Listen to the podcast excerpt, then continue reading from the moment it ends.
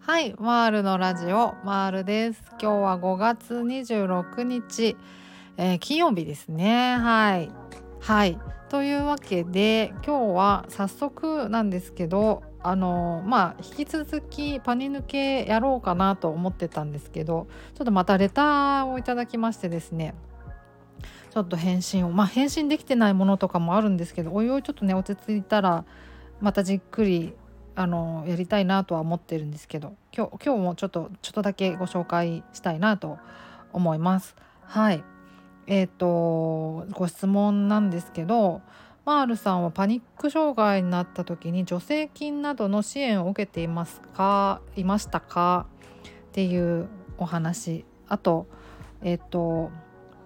えっと精神障害者福祉手帳などはもらっていましたかっていう感じのご質問をいただきまして、で な, なんでかっていうと、この方はですね業務委託で働いておられるっていうこと で, でパニック症とか自律神経失調症から来る体調不良で毎月いちにちふつかほど休んでしまうっていうことなんですね。でそれでなお店にも迷惑がかかってしまうの で, で働くところを変えたところで結局休んでしまうから一緒かなとか思っていろいろ悩んでおられて、でまあでも働かないと生活ができないので、まあ、助成金もろもろを考えておられるっていうような感じなんだと思うんですよね。はい、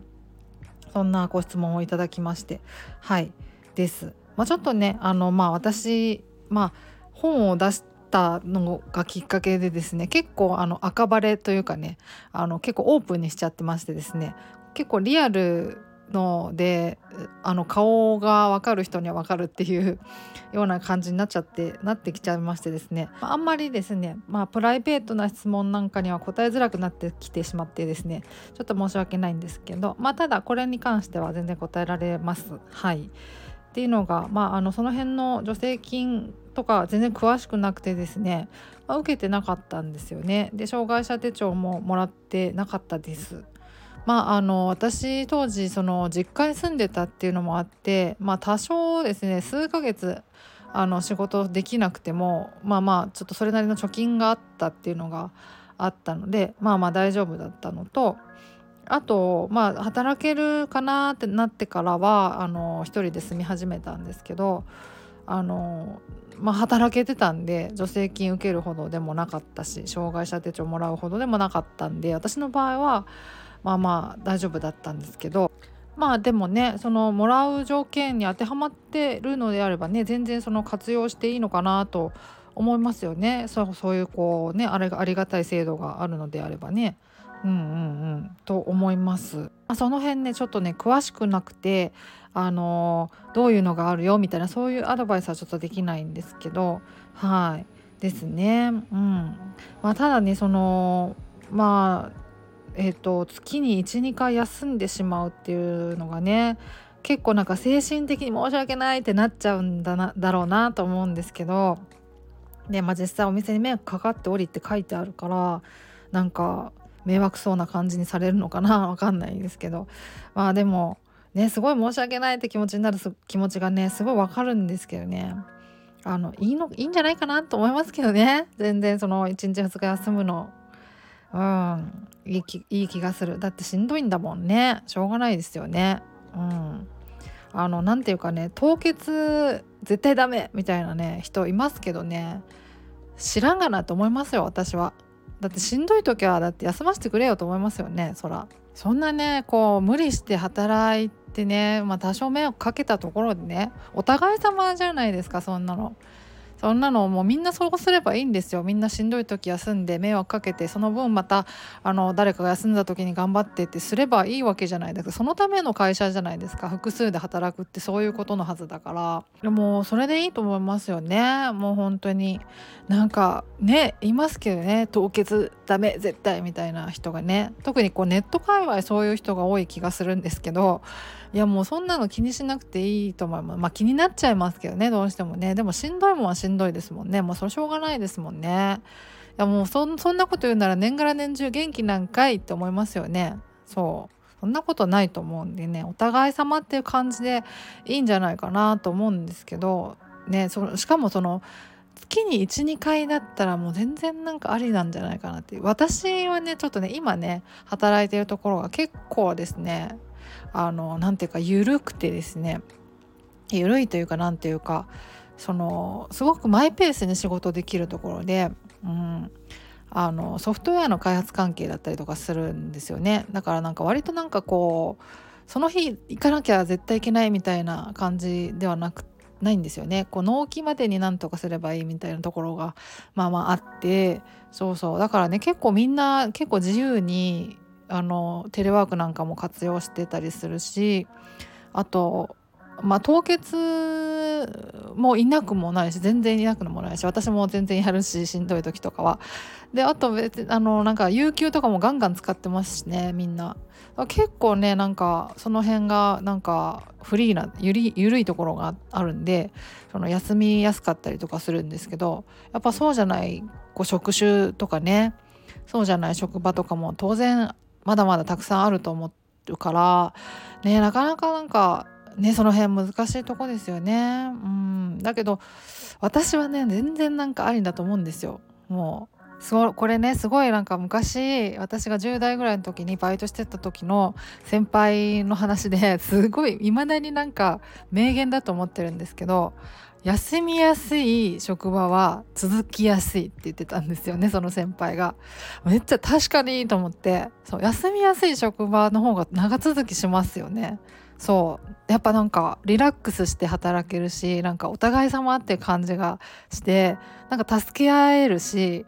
なんかこう居心地いいしね、なんか長続きするなみたいな、もう未だになんかもう名言格言として私の心の中に刺さってるんですけどその先輩の言葉が。そうだからねそういう職場が増えてくれるといいですよねってつくづく 思, 思うんですけどねえ、そう私には個人的になんかいいんじゃないかな、いちにちふつか凍結ぐらいって思いますけど、なかなかねやっぱまあ自分がねやっぱ気にしちゃうっていうのもありますもんね。やっぱ申し訳ないって気持ちになっちゃう気持ちもすごいわかるし、うんうん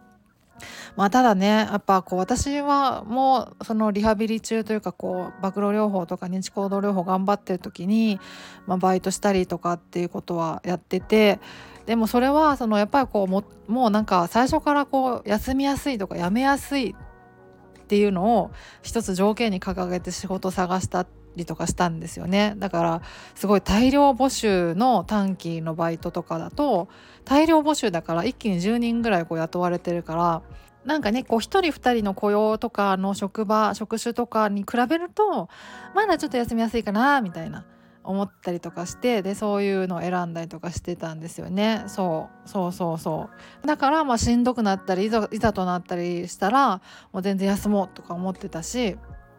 そうなんならもうやめちゃえとか思ってたし、それぐらいなんていうかこう結構リハビリだから申し訳ないけどもう許してっていう気持ちでやってたんですよね。もう申し訳ないとか思いながらでももうしょうがない私の人生のためだし私のリハビリのためだしと思ってそうそっちをまあちょっと気持ち的に優先させるようにしてやってたりとかしたんで、なんとかねなんかそういうこうもう気持ちになれるといいのかなと思ったりもするんですけど、まあでもねそのあの助成金とかあの障害者手帳とか、まあ、全然詳しくはないんですけどでも活用できるのであればねガンガン活用していいんじゃないかなとも思うし、うんまあ、まあ選択肢があるっていう意味ではねなんか選んでいいのかなと思いますよね。うんうんまあ、そんな感じですね、うん、もう私はもう全然なんか凍結しちゃえって思いますけどね私的にはね。まあまあそれは私が分かんないからね何とも言えないですけどその職場の環境とかも分かんないしねそう何とも言えないけどまあまあねそんな感じです。まあねまだ休めない立場の人とかもいますもんね、何ともだから言えないですけどね。でもよく考えたらねその私あのめっちゃ若い時に社会人になって初めての仕事があのテレビの、まあ、そういう業界だったんですね、まあ、いわゆる エーディー ってやつを昔やってたんですけど、まあ、その時なんかめ結構みんな極限状態だった気がしててもうなんか徹夜は当たり前だし、まあ、休みらしい休みもあんまりなかったしもう不規則オブ不規則みたいな感じでもう極限みたいな感じだったし、ほんとその辺でなんかもうちょっと作業終わってごろ寝してる人とかがいたりとか、なんかそんな感じだったですけど、でだからね結構ねそのもうぶっ倒れて急になんか来れないとか、なんならもう飛んだとかね、急に来なくなったとか、なんかそうなんかそういうハプニングとかか結構あった気がするんですけど、今思えばいきなり人員が足りません的なやつがいきなり来なくなっちゃったとか、そういうのとかねあったけど、なんとかなってましたもんね。わちゃわちゃしながらもそうそうそうなんとかなってたし、なんかそういうのが当たり前だったから、なんかあの別になんかあいつめみたいなそういう気持ちも別に湧かなかったし、とにかくなんとかしようみたいな感じで、なんか逆に団結してやってたようなそんなイメージがあるんですけど、だからなんか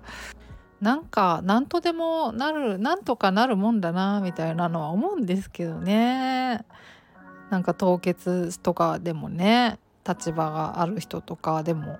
なんともならない時もあるかもしれないけど、わかんないですね、難しいですね。うんうん、まあでもなんかあの制度なんかはガンガンあの使っていけばいいのかなとは思いました。はい、